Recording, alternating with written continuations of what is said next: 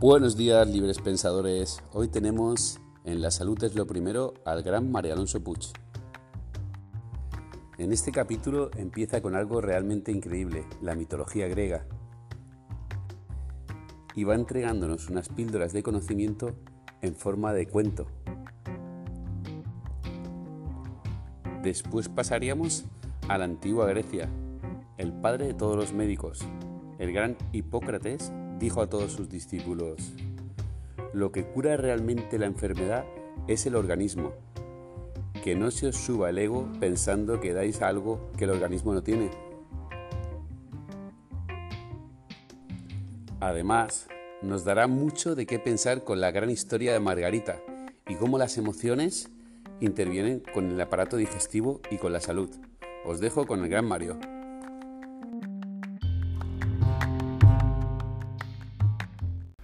A la Grecia mitológica. Vosotros sabéis que la mitología, los dioses, las diosas, tal cual, es algo que nunca ha existido, pero siempre ha sido. Hablan de dimensiones profundas del ser humano. Y como médico no puedo menos que citar a un centauro, a que me comprendéis, al centauro Quirón porque el centauro Quirón era un centauro especial. Los centauros eran seres muy malhumorados y muy agresivos, pero Quirón no era así. Quirón era un ser, por supuesto, inmortal, pero era un ser afable, cercano, un genio de la medicina y un excepcional cirujano. Él tenía una serie de discípulos, entre ellos ni más ni menos que al famosísimo Heracles en griego y Hércules en romano.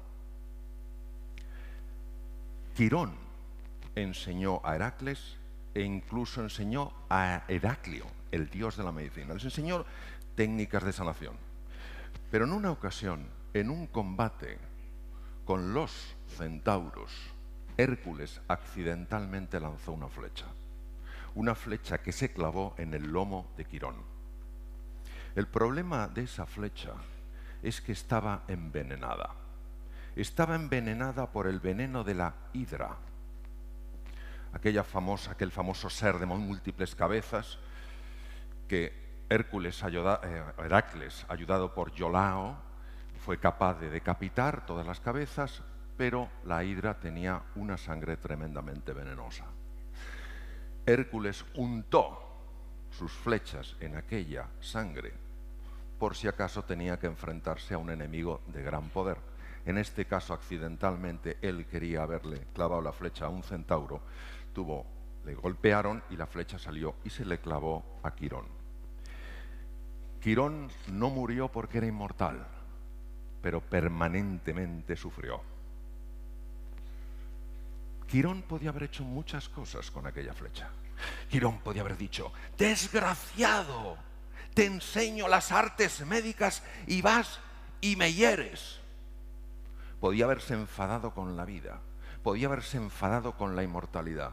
Convirtió la herida en el motor. Quirón herido se dedicó a sanar a un montón de personas. ¿Cuántas veces en nuestra vida las heridas que hemos experimentado en el pasado no se han convertido en el motor que nos ha ayudado a ir superándonos poco a poco, avanzando, creciendo como seres humanos. Llegó un momento en el que Quirón entendió que había llegado su momento de abandonar este mundo y su inmortalidad la regaló, se la dio a Prometeo. Y Quirón ascendió a los cielos y es la constelación Sagitario. Bien, nos vamos al siglo V antes de Cristo. El padre de todos los médicos, el médico de los médicos, el creador de la escuela de medicina de Pidauro, el gran Hipócrates. Nos decía a los médicos que no olvidáramos algo. No olvidéis que los que curan realmente, lo que cura realmente la enfermedad es el organismo. Vosotros estáis para ayudar, pero que no se os suba el ego pensando que vosotros dais algo que el organismo no tiene. Y ahora os voy a contar una experiencia personal que yo tuve como cirujano con una persona maravillosa que se llamaba Margarita. Y lo iremos conectando, porque lo más importante, obviamente, no es lo que yo cuente, lo más importante es lo que suceda en cada uno, en cada una de vosotros. Yo estaba en un hospital, estaba en mi consulta como cirujano general y del aparato digestivo, y mi enfermera, una mujer maravillosa, sale con la lista de mis pacientes a buscar al siguiente paciente. Y entra una mujer rubia, alta, con gafas, y que llevaba un sobre de hospital. ¿Sabéis estos sobres de hospital que son de plástico? Que ponía el nombre del hospital y que se veía que pesaba. ¿Por qué sé que pesaba? Porque llevaba el hombro caído. Y iba la mujer así. dice, bueno, muy buenas, doctor. Y hace así.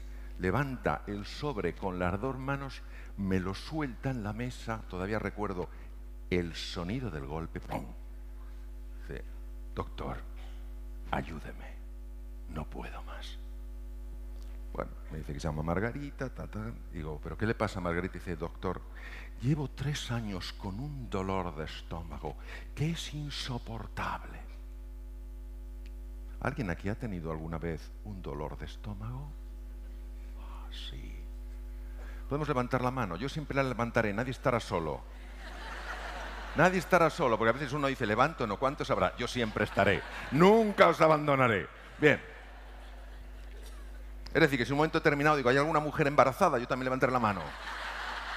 No es porque tenga dudas, es porque yo estaré siempre levantando la mano. Bien. Dice, es horrible, doctor. Dice, me han hecho de todo. Y me han dicho que no tengo nada. Y yo ya no sé qué hacer. Y entonces digo, ¿y, le han puesto algún tratamiento? Dice, sí, doctor, me han puesto omeprazol. ¿Alguien le suena el omeprazol? Esto es una cosa que hay gente que dice, yo subo los dos brazos y si pudiera las dos piernas y empiezo a levitar. Sí, es mi compañero. Bien, el omeprazol.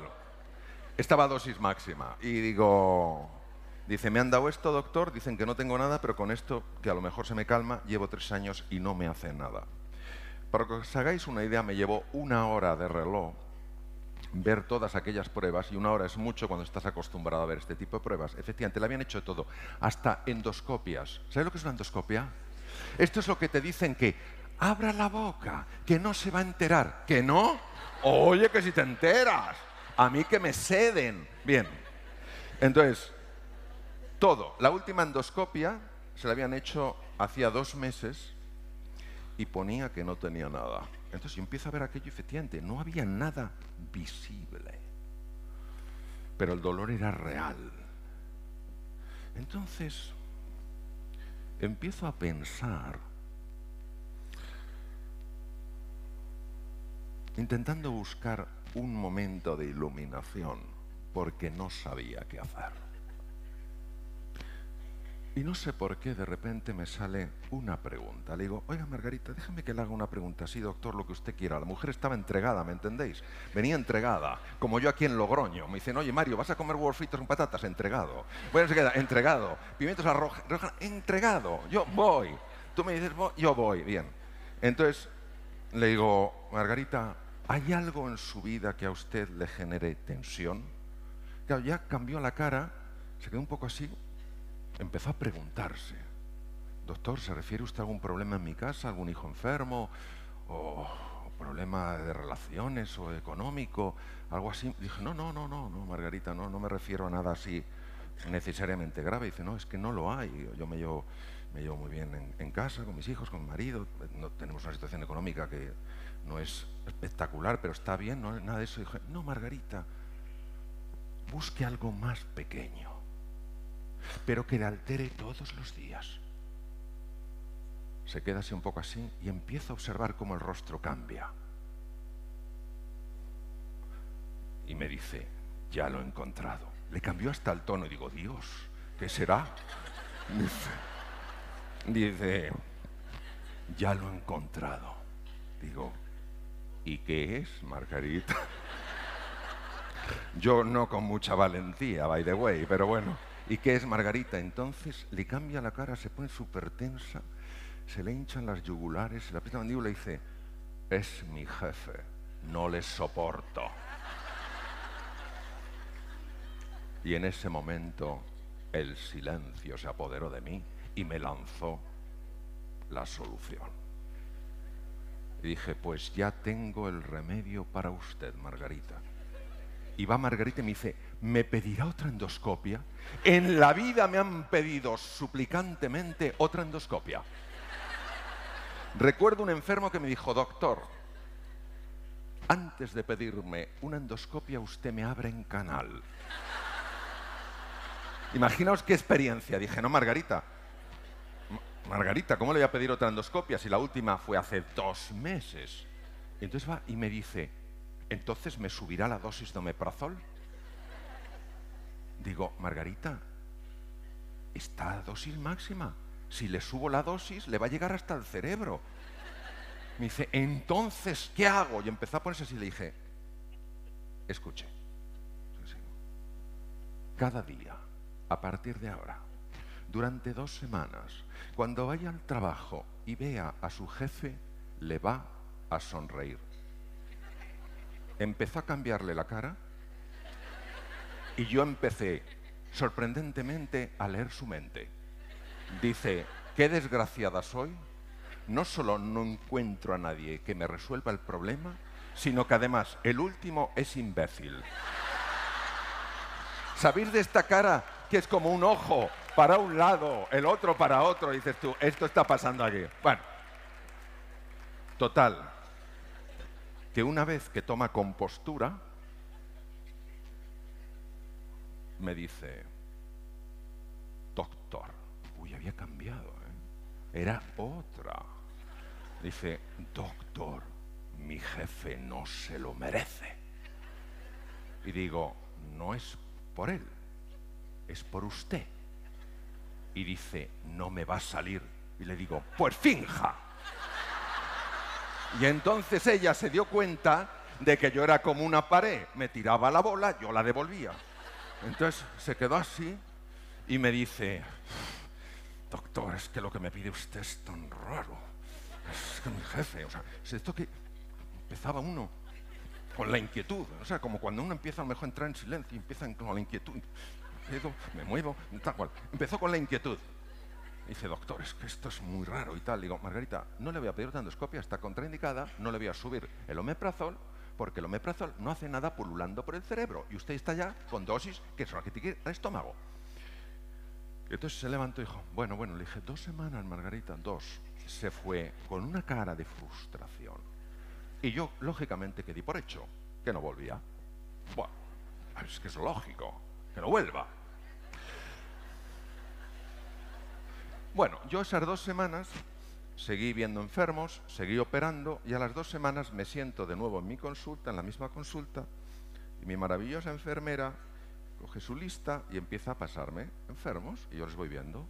Y en un momento sale, yo no sabía porque no había visto la lista de los enfermos, ella me colocaba las fichas, sale y resulta que quien estaba era Margarita. No, no, no era otra, era Margarita.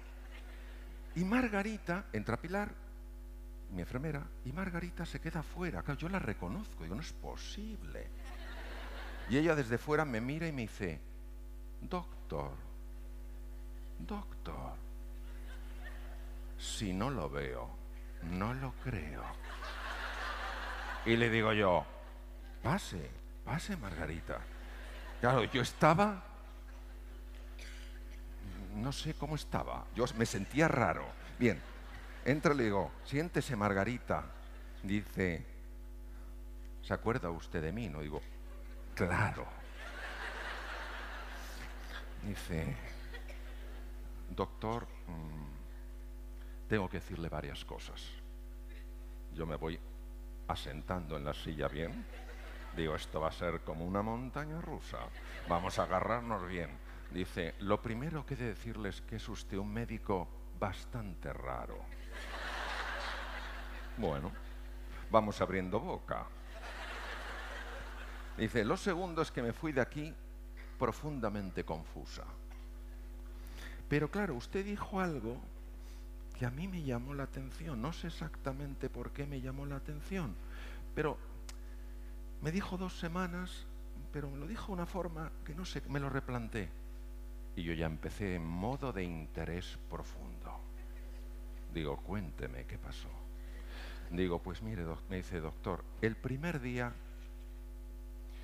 mire, tuve que mover todos los músculos del cuerpo para esbozar una, una, una tenue sonrisa. Digo, bueno, bueno, enhorabuena por el esfuerzo. dice, sí, sí, no fue poco. Digo, no, ya me imagino. Dice, pero es que han pasado cosas muy curiosas y se las quiero contar. Yo ya estaba como una moto. Digo, cuénteme. Dice, lo primero, doctor, es que no sabe lo que ha cambiado mi jefe. Es otro. Yo creo que tenía un problema en casa. Lo ha debido resolver. Y ahora es otro. Oh, no sabe. Dice, lo segundo que me tiene perpleja es que se me ha quitado por completo el dolor de estómago. Y no lo entiendo, porque tres años con dolor de estómago y se me quitan unos días. Dice, pero claro, no me quise quitar el omeprazol sin comentárselo a usted. Dice, pero ahora le voy a contar algo que le va a resultar curioso. Y yo, más todavía, más. Dice, sí, sí, sí, yo ya estaba en plan adicción total, ¿no? Cuénteme. Dice, mire doctor, yo no le conté la vez pasada que estuve aquí que aparte de tomar omeprazol me inflaba a Almax. ¿Os suena el Almax? Son esos sobrecitos que uno se toma porque generan un calma eh, relativo y momentáneo del dolor. Dice, y en mi oficina todo el mundo me veía tomando sobrecitos de Almax. Y claro, cuando se me quitó el dolor de estómago, no quise quitarme el omeprazol, pero total, el Almax me lo quité. Y mis compañeros se dieron cuenta. Y se me acercaron y me preguntaron, Margarita, Margarita, ¿ya no tomas Almax? Y yo les contesté, no, me he encontrado con un médico que me ha ayudado a quitármelo así, por las buenas. Me miró y me dijo, Margarita me mira y me dice, doctor, prepárese porque le viene toda la oficina. Genial. Bien. Ahora, os preguntaréis, bueno, Mario, esto es una historia obviamente vivida, plenamente vivida, lo recuerdo con gran claridad, pero decís, bueno, ¿esto qué tiene que ver con el silencio? ¿qué tiene que ver? Tú vas a hablar de biología del silencio, sí. Lo primero, no resulta sorprendente que una persona que lleva tres años con dolor de estómago real pueda experimentar en menos de dos semanas una desaparición completa del dolor, una transformación de su jefe y un nuevo renacer a la vida, ¿nos parece un poco sorprendente?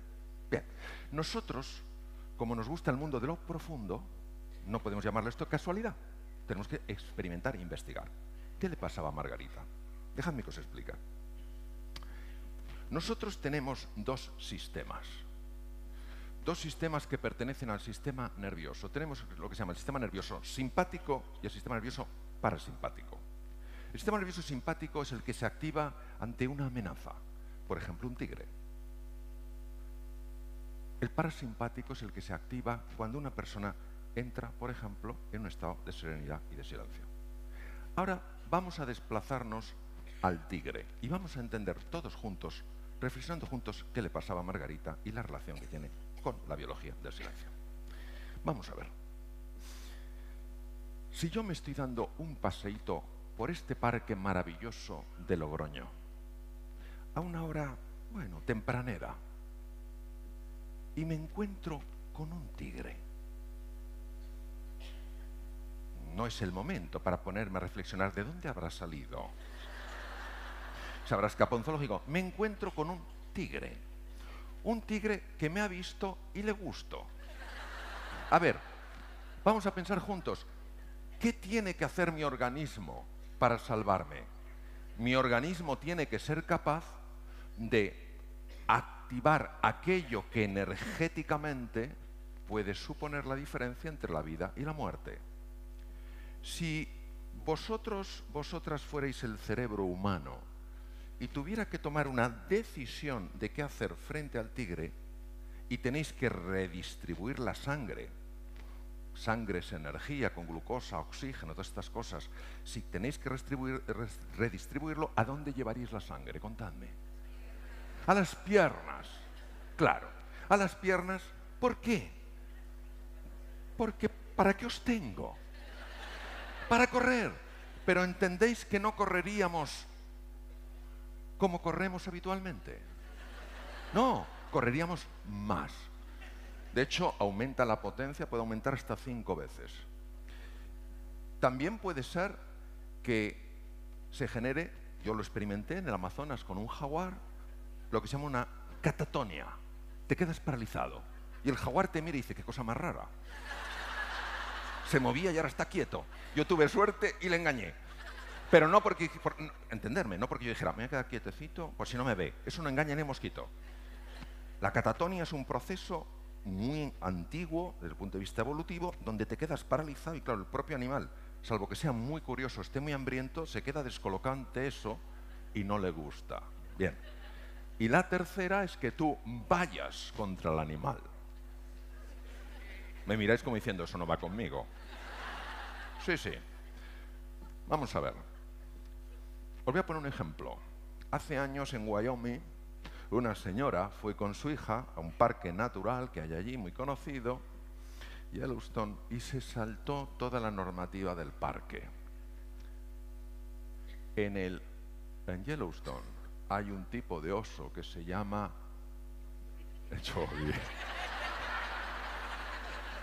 Me ha llegado el corazón. Me ha llegado al corazón. Está Yogi, por supuesto. Está también Bubu, naturalmente, no le vamos a olvidar. Pero están también los osos grizzlies, cuyo nombre en latín es Ursus horribilis. Con eso ya te haces una idea de que no es Yogi. Bien. El oso vio a la niña porque se habían saltado toda la normativa del parque.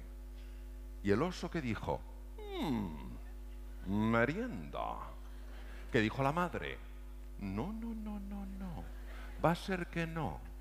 Y la madre agarró lo que tenía, que era una rama, y fue contra el oso. Y el oso salió corriendo. Ahora vamos a ponernos en la piel del oso. Nosotros pensamos que el oso, cuando vio a la madre hacia él, dijo, ¡Oh, esa madre! ¿Qué arma tan sofisticada trae? Yo me imagino al oso diciendo, ¿qué es eso que viene con la rama? Bien. Luego también está el ataque, la huida y el bloqueo. Bien. Ahora, sigamos pensando juntos. Si yo me llevo la sangre a la musculatura, ¿de dónde la tengo que robar?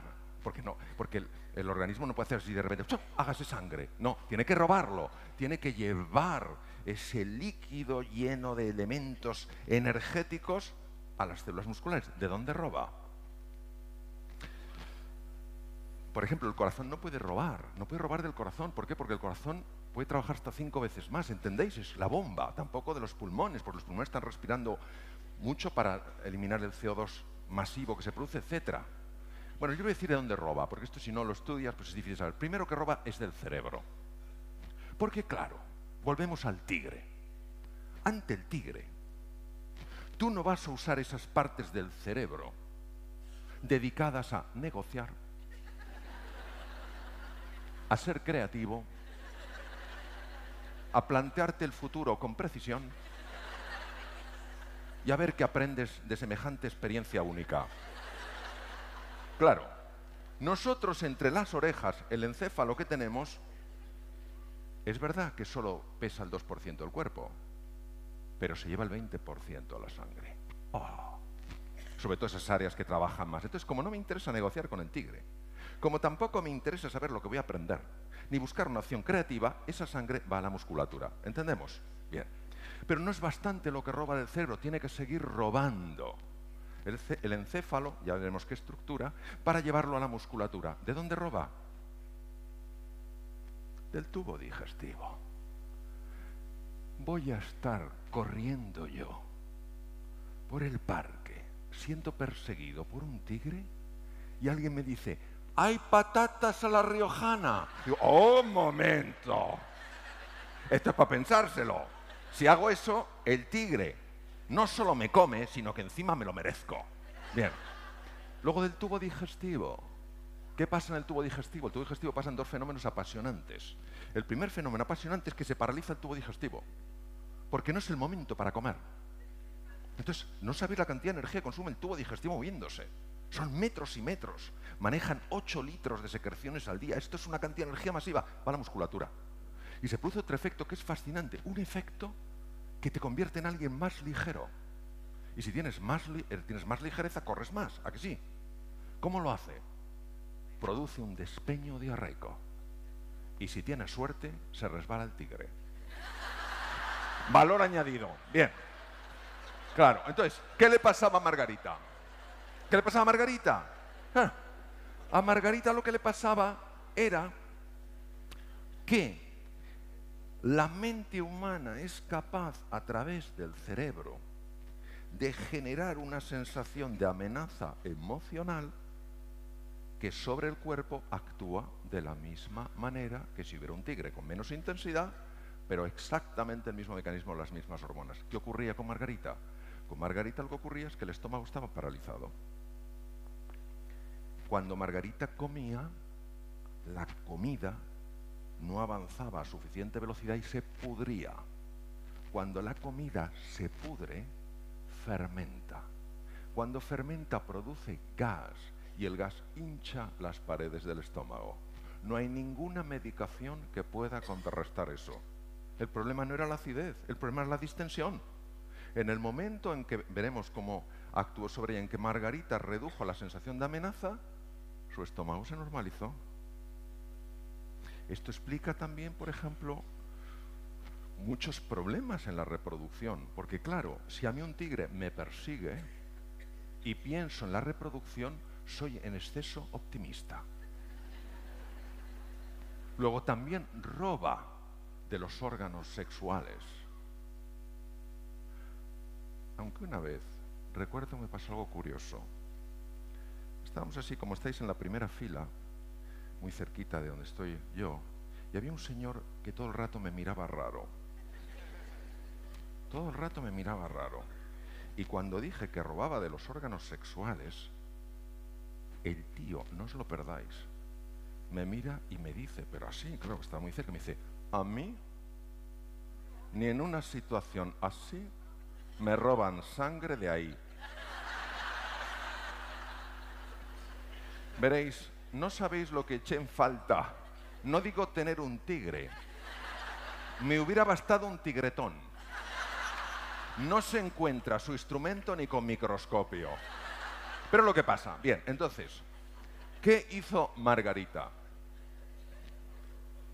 El problema de lo que se llama la mente condicionada, mente egoica o mente dualista es que mete mucho ruido. Y es un ruido que se podría como manifestar en forma de crítica, en forma de eh, juicio, en forma de comparación. Eso es lo primero que le pasa. Cuando yo le dije a Margarita, y no conocía muchas cosas que afortunadamente ahora conozco, cuando yo le dije a Margarita que llevara, eh, que sonriera, ¿a dónde le estaba diciendo que llevara la atención? Algo que era desafiante, que era la sonrisa. ¿De dónde la quito? Del coco. ¿Entendéis lo que os quiero decir? Todo tiene que ver con la atención. La atención es la energía. Tú estás prestando atención a eh, todo lo que es el juicio, la comparación, la crítica, la lamentación por el pasado, la preocupación por el futuro y tú estás reconstruyendo constantemente tu ego. Tú estás prestando atención al momento presente, en este caso que siempre es el cuerpo, y estás deconstruyendo el ego. El ego es lo que se siente amenazado. El ego es, es lo que ve al otro no solo como distinto, sino como distante. ¿Entendemos ahora por qué se le quitó el dolor de estómago, Margarita? Bien, ahora vamos a entender por qué su jefe cambió. En realidad nunca sabremos por qué cambió, pero voy a dar una posibilidad de por qué cambió. Todos nosotros tenemos en el cerebro dos tipos de neuronas únicas, únicas por lo que hacen. Se llaman neuronas espejo y neuronas en uso de von Economo. Están localizadas solo en ciertas regiones del cerebro y están constantemente leyendo tu estado emocional. Estado emocional que lo estamos transmitiendo sin darnos cuenta que lo transmitimos. ¿Cómo lo transmitimos? Con nuestro rostro y tono de voz, que salvo que seas un actor, una actriz muy buenos, no eres capaz de disimular. Ese lenguaje no verbal es captado por las neuronas en uso ecónomo y las neuronas espejo e inmediatamente ya posicionan a la otra persona en un estado emocional. De tal manera que lo que tú le digas en palabras ya se encuentra con el estado emocional con el que esa persona está. ¿Qué pasaba? Que Margarita miraba a su jefe con la mirada del desprecio. Y su jefe, aunque fuera a nivel inconsciente, la sentía. Recuerdo en un curso de coaching que dirigía, una, directora de recursos humanos habló en estos términos de su director general. Recuerdo que fue impactante. Dijo, mi director general es un gusano. Nos quedamos todos, porque era un ser delicado ella, pero aquel gesto. Dijimos, ¿tú te has dado cuenta que has hecho? dice, ¿el qué? Digo, le acabas de aplastar. ¿Cómo? ¿Le acabas de aplastar? Cuando tú hablas con tu director general, le estás transmitiendo, obviamente no se lo dices con palabras, pero tú se lo transmites porque es tu sentir hacia él. Le estás diciendo, eres un gusano, y él lo percibe. Y afecta tremendamente a la relación contigo. ¿Entendemos este punto? Entonces, una de las grandes ventajas de poner la atención en el cuerpo, poner la atención en la búsqueda del encuentro, que no es más que una disposición para abrirte a la otra persona, sin intentar cambiarla, intentando cambiarte a ti, no esperar que la otra persona cambie. Esta disposición genera inevitablemente el silencio del ruido mental. Y este es el primer impacto que tiene en la salud. De hecho, la Universidad de Harvard, que es la que más ha trabajado este campo a nivel mundial, ha descrito con enorme claridad que entre el 60 y el 90% de las consultas a médicos generales en el mundo occidental tienen que ver directamente con esto, con no saber gestionar las emociones disfuncionales, emociones tóxicas, el resentimiento, la ira, la frustración, la desesperanza, la sensación de impotencia. Y como la mente no lo va a solucionar, hay que ir más allá de ella.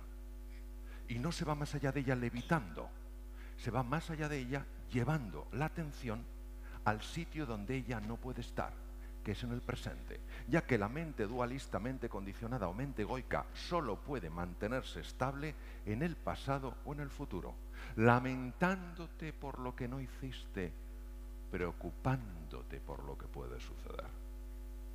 Cuando tú estás en el presente, ¿qué es lo que está vivo? tu cuerpo, tu respiración, tu movimiento. Tú puedes escuchar a la otra persona.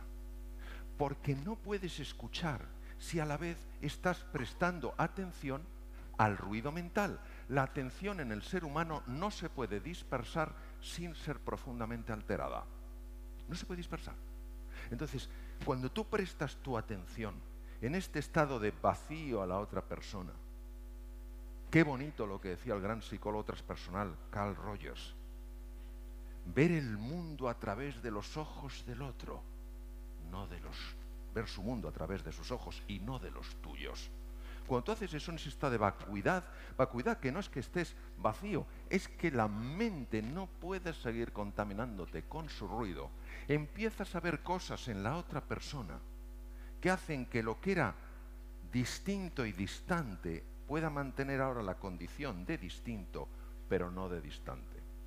Una de las cosas más maravillosas que se ha visto es que cuando tú favoreces este encuentro a base del silencio, es decir, de no juzgar al otro, de no criticarle, de no compararle, sino sencillamente de abrirte a entender su mundo, cuando eso pasa, se han visto cosas fascinantes.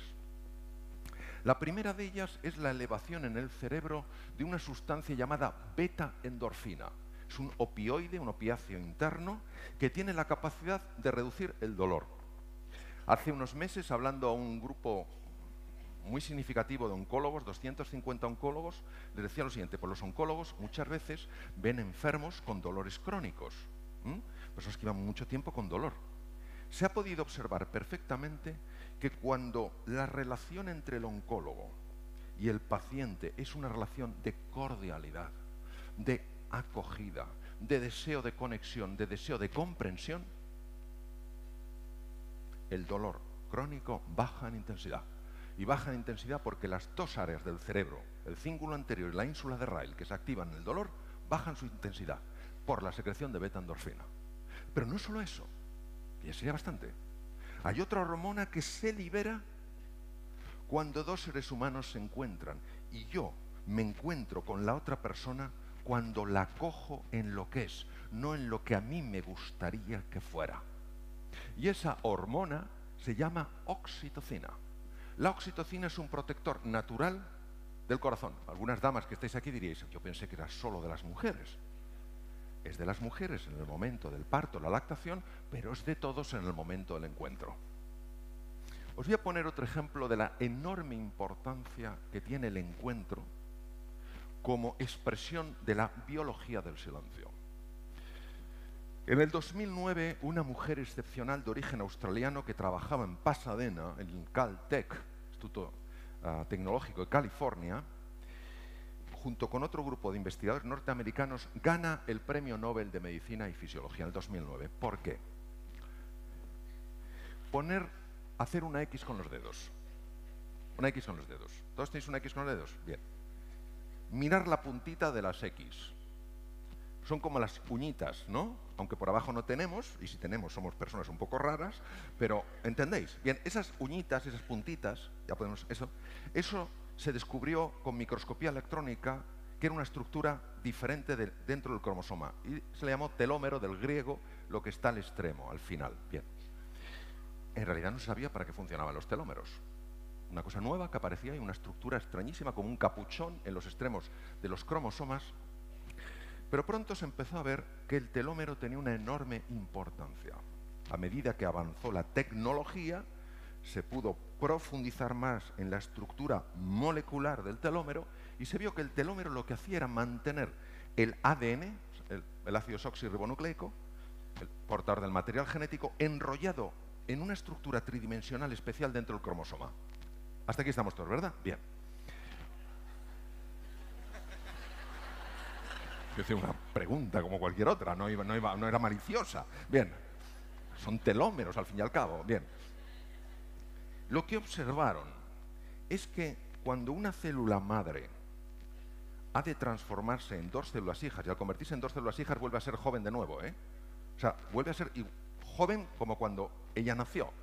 O sea, no es una célula madre que tiene dos células hijas viejas, sino dos células hijas nuevas.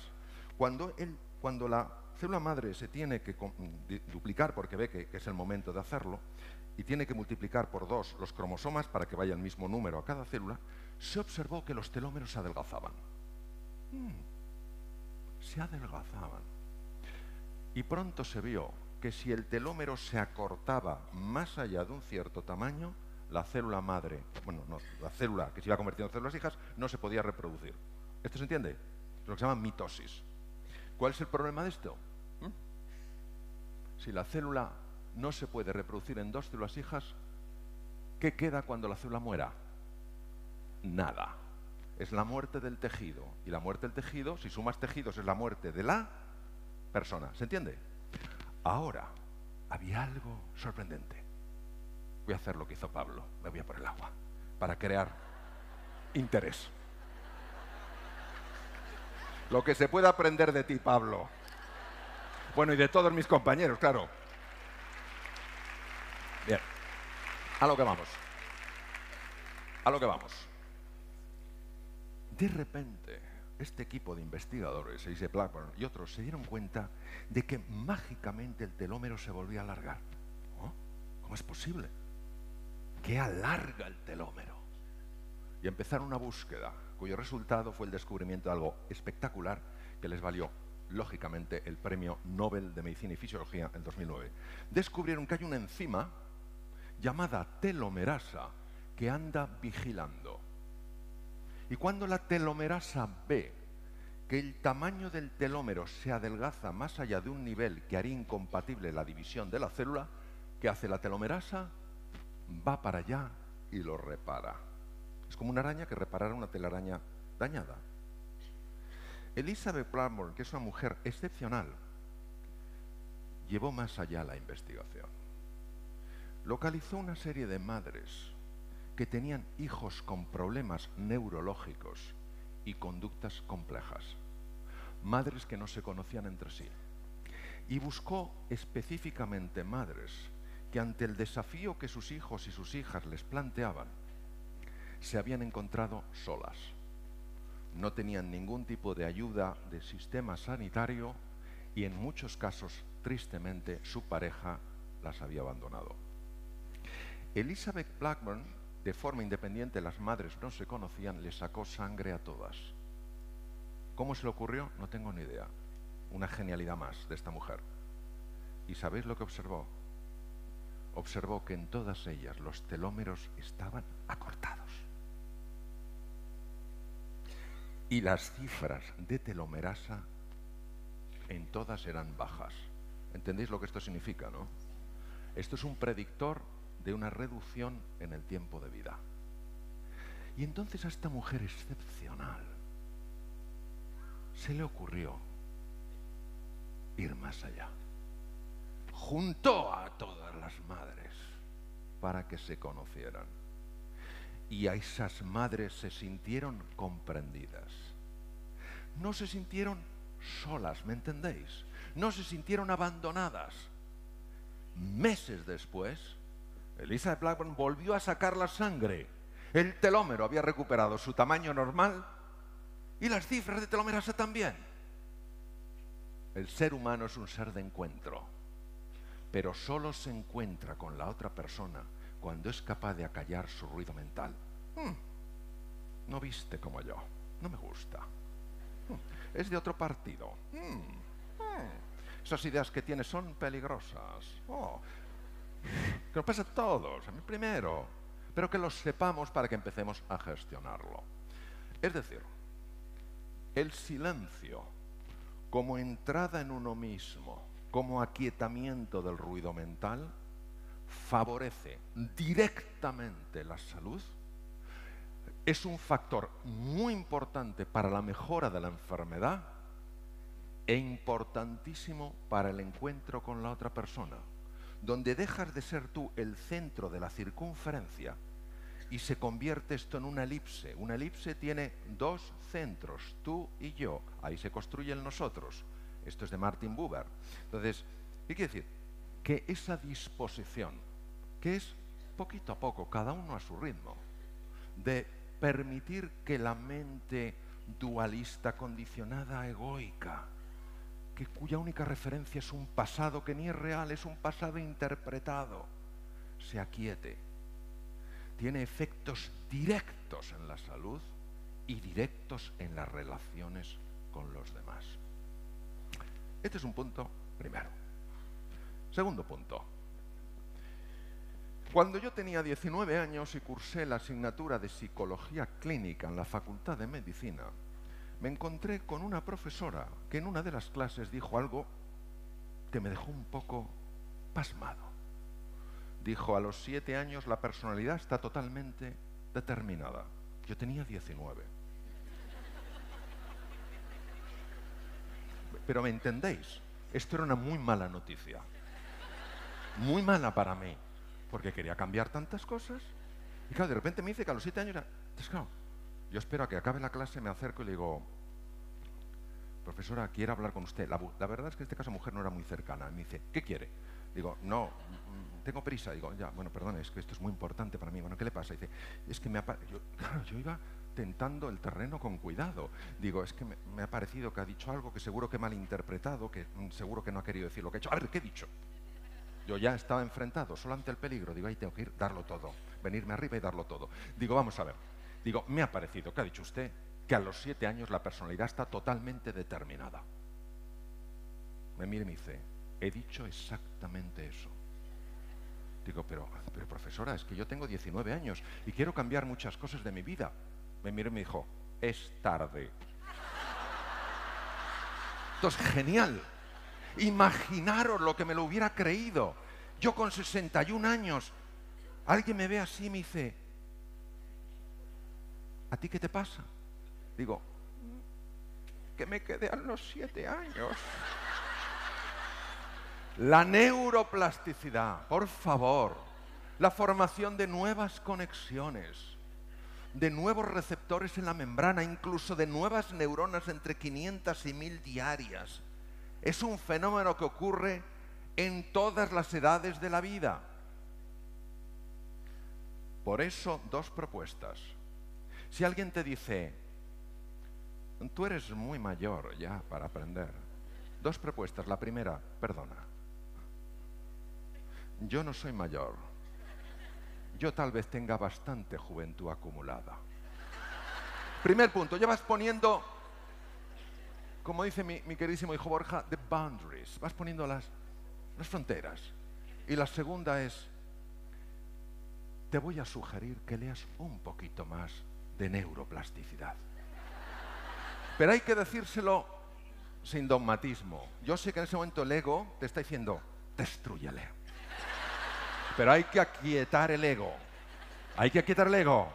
No se trata de demostrar yo sé, tú sabes, pero sí de compartir una experiencia para que cuando esa persona también acumule juventud, sepa que jamás es tarde para aprender.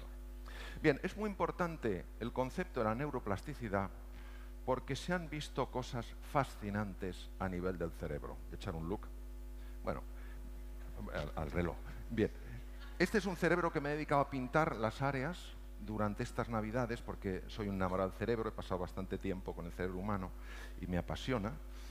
Bueno, una cosa, me, pasó una cosa. Ah, hoy traigo el cerebro, traigo la mitad del cerebro, la otra la necesito para pensar. Pero me pasó una cosa que os, prometo que fue así. En Madrid inauguran la T4, un nuevo aeropuerto, y yo hacía un viaje fuera. Bueno, todas las noticias en, la televisión es que era un sitio que todo el mundo se perdía, tremendo, todo el mundo iba con una angustia, estaba súper bien organizado. Y yo llevaba una maleta de auditor con un cerebro magnífico hecho en Alemania, que parece de verdad, y, y lo llevaba. Yo había viajado ya con ese cerebro varias veces, realmente. Lo envolvía en papel, en plástico de burbujas, porque claro, es muy delicado y siempre que pasaba por el escáner, siempre ocurría lo mismo. No sé por qué, sabían que era mía. perdón, ¿la maleta suya? Mm, sí. ¿Lleva un cerebro? Yo, sí. Las primeras veces, sáquelo. Yo sacaba mi cerebro, quitaba el plástico, es tan bonito que todos querían tocarlo. Pero cuando lo tocaban y veían que era duro, y veían que no era de verdad, ya no les interesaba. Sorprendente. Cuánto Aníbal Lecter oculto. Bien. Entonces yo agarré, agarré y no había problemas. Entonces, como estaba habitual protocolo, yo ya era muy hábil quitando las, las gomas del plástico, abriendo el tal. Entonces, el primer día que llego, se acababa de inaugurar la T4, voy a viajar, pasa mi maleta de auditor, había uno aquí y otro aquí, me dicen, señor, ¿la maleta es suya? Yo, sí, yo ya era automático, sí, sí, me pertenece, sí. Dice, ¿lleva un cerebro? Digo, sí. sáquelo. Ya el tono era un poco distinto. Bueno, lo saco, lo muestro, el tío lo toca, lo voy a guardar y va y le pregunta al que está al otro, le dice, oye, ¿tú sabes si se pueden pasar cerebros? Digo, digo, no es digo, no es posible, no es posible. Digo, este se está quedando conmigo. Pero es que va y el otro le responde y dice, ah, yo no sé, decide tú. Digo, ¿dónde estoy? Agarré el cerebro, me lo llevé y dije, tú no vuelves a viajar. He traído este trozo, un trocito, que no es el, otro, porque para lo que quería enseñar necesito este. Lo he traído porque estoy en Logroño y porque he venido en tren, claro. Bien, vamos a ver.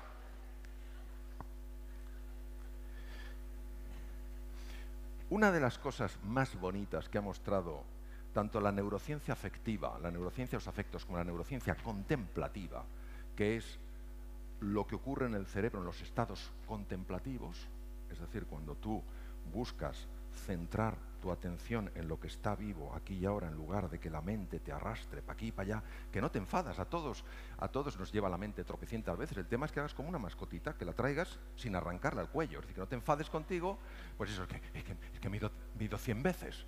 Pues ya está. Pues no pasa, pues vuelves 100 y el hecho de volver con tranquilidad, con cariño, con firmeza y gentileza, esa es la práctica. Entonces, lo que se ha visto son cambios muy profundos en el cerebro que ya no nos sorprenden porque es la neuroplasticidad. Primera cosa que os quiero contar. No sé si se va a ver muy bien, pero bueno, lo, puse en colores para que se viera. Pero bueno, yo lo señalo y...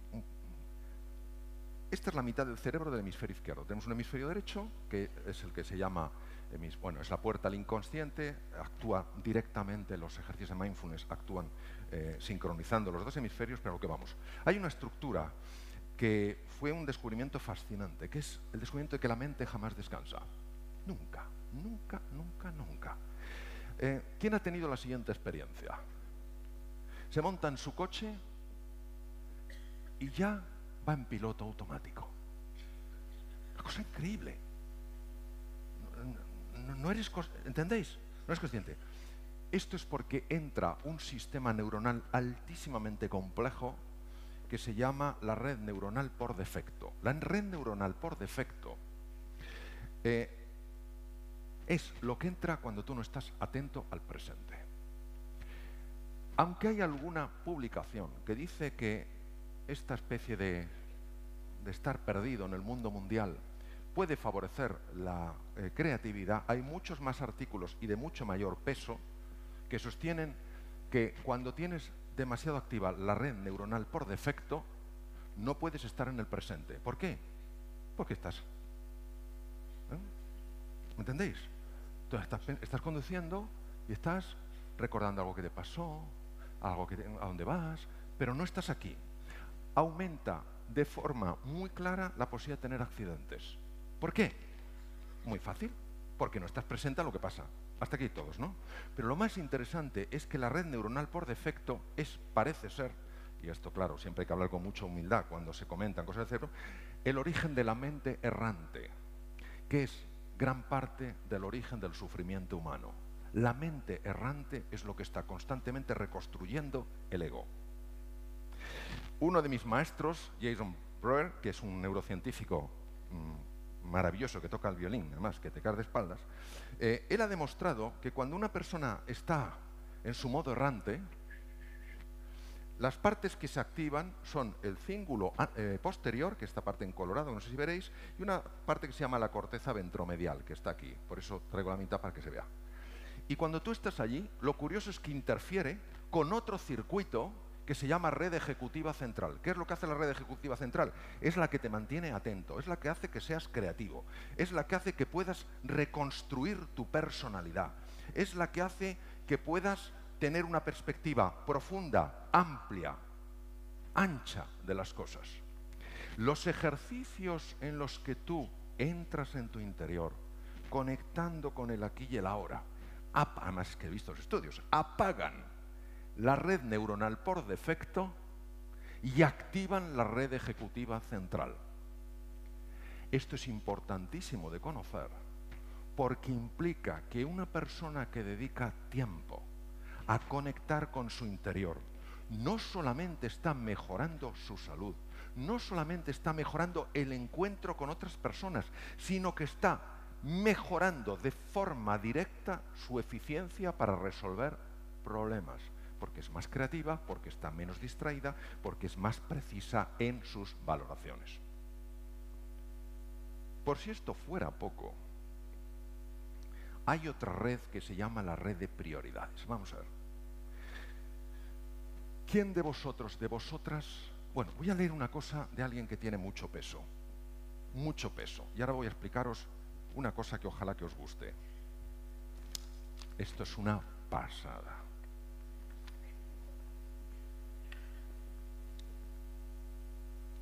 ¿Estáis preparados? Mira a la persona que tienes al lado y dile, estoy preparado. Estoy preparado, bien. Porque esto es muy fuerte, ¿eh? Esto es muy fuerte. Dice, escuchar, la mente intuitiva es un regalo sagrado y la mente racional es un fiel sirviente. Hemos creado una sociedad que honra al sirviente y se olvida del regalo. Albert Einstein.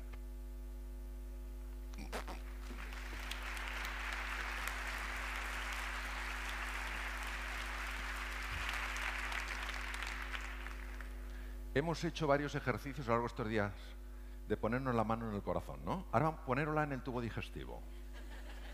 Claro, yo tengo que barrer hacia mi sitio. Bien, tubo digestivo. Vamos a ver. Mucha gente ve el tubo digestivo y dice, oye, cosa más ordinaria. Oh. Por favor, por favor, por favor. Mirad, en vuestro tubo digestivo hay 500 millones de neuronas. Son cinco veces más neuronas que la médula espinal. El tubo digestivo es el fabricante del 90% de la serotonina, que es una hormona y un neurotransmisor que se utiliza. La serotonina es la hormona más importante en lo que se habla de estados de calma, estados de felicidad. Procede el tubo digestivo. El BDNF es una neurotrofina, es decir, es un factor de crecimiento de nuevas neuronas y nuevas conexiones.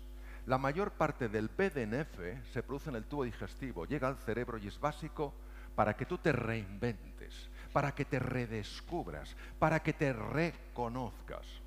La mayor parte, el 80% de la defensa del cuerpo, del sistema inmune, depende del tubo digestivo. Pues bien, lo que sabemos es que cuando entramos en el silencio, cuando entramos sencillamente en esta presencia que a todos acoge, que a nadie rechaza, cuando entramos ahí, el tubo digestivo, que tiene su propio cerebro, empieza a mandar mensajes a un sitio especial del encéfalo llamado ínsula de Ryle. Ahora poner la mano en el corazón. El corazón tiene 40.000 neuronas y ya se sabe que manda información por tres canales. No, por cuatro, perdón. El primer canal es el ritmo eléctrico.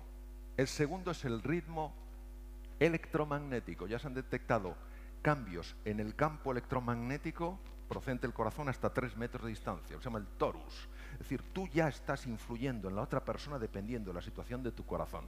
Pero es que además el corazón manda como en la selva. En la selva se comunican muchas veces a grandes distancias con el tantam. El propio pulso de presión del corazón está mandando mensajes. El corazón manda mensajes directos al cerebro y al tubo digestivo. Pues lo que se ha visto con técnicas altamente complejas es que cuando una persona entra en ese silencio sencillo y profundo, donde uno sencillamente conecta con lo que es, y reconociendo su grandeza inevitablemente la reconoce en todo ser humano y en toda criatura, cuando pasa eso se sincronizan el encéfalo, el corazón y el tubo digestivo. Esto es espectacular. ¿eh? Es una cosa sorprendente. Pero cuando tú te sientes amenazado, amenazada y lo que más miedo nos da es el juicio del otro, la crítica del otro, sobre todo en nuestros momentos de mayor vulnerabilidad, de mayor fragilidad, cuando te sientes amenazado, esta sincronización maravillosa entre los tres órganos desaparece hasta tal punto que el corazón entra en un ritmo frenético, pueden aparecer arritmias, el tubo digestivo empieza a alterarse, lo que le pasó a Margarita, y el encéfalo no solo es que se desincronice del corazón y del tubo digestivo, es que los dos hemisferios se desincronizan entre sí. Se llama lo, lo, que se llama lateralización hemisférica, es decir, el lado izquierdo, que es mucho más racional, estructurado, organizado, planificador, y el lado derecho, que es más imaginativo, más artista, y que juntos hacen un papel tan maravilloso, dejan de sincronizarse. Cuando tú entras en ese silencio que a todos abarca, porque abarca todo donde la sensación de que eres distinto se mantiene, pero la distancia desaparece porque solo hay uno, los tres órganos se convierten en uno en su funcionamiento. Y es como si algo latiera al unísono. Repercusiones, salud, relaciones con los demás, funcionamiento mental y prosperidad para todos. Por eso creo que es importante que por lo menos, ya voy a ir acabando, que por lo menos le demos una oportunidad sin esperar que esto haga lo que nosotros queramos. Porque si hacemos eso, es la mente dualista la que gobierna. Nosotros aquí, eh, más que buscar, lo que hacemos es dejarnos encontrar. Y voy a terminar, aparte de agradeciendo de nuevo a todos vosotros, a vosotras, a los organizadores y a mis queridísimos compañeros que me han inspirado tanto estos días, Voy a acabar con una frase de un eh, literato, de un, autor que a mí me sobrecoge cuando le leo, que es eh, Albert Camus, que ganó en, en el 56 el Premio Nobel de Literatura. Para que lo tengamos siempre presente, desde el reconocimiento, no desde la arrogancia. En medio del duro invierno, descubrí por fin que dentro de mí hay un ser invencible. Gracias. Tá.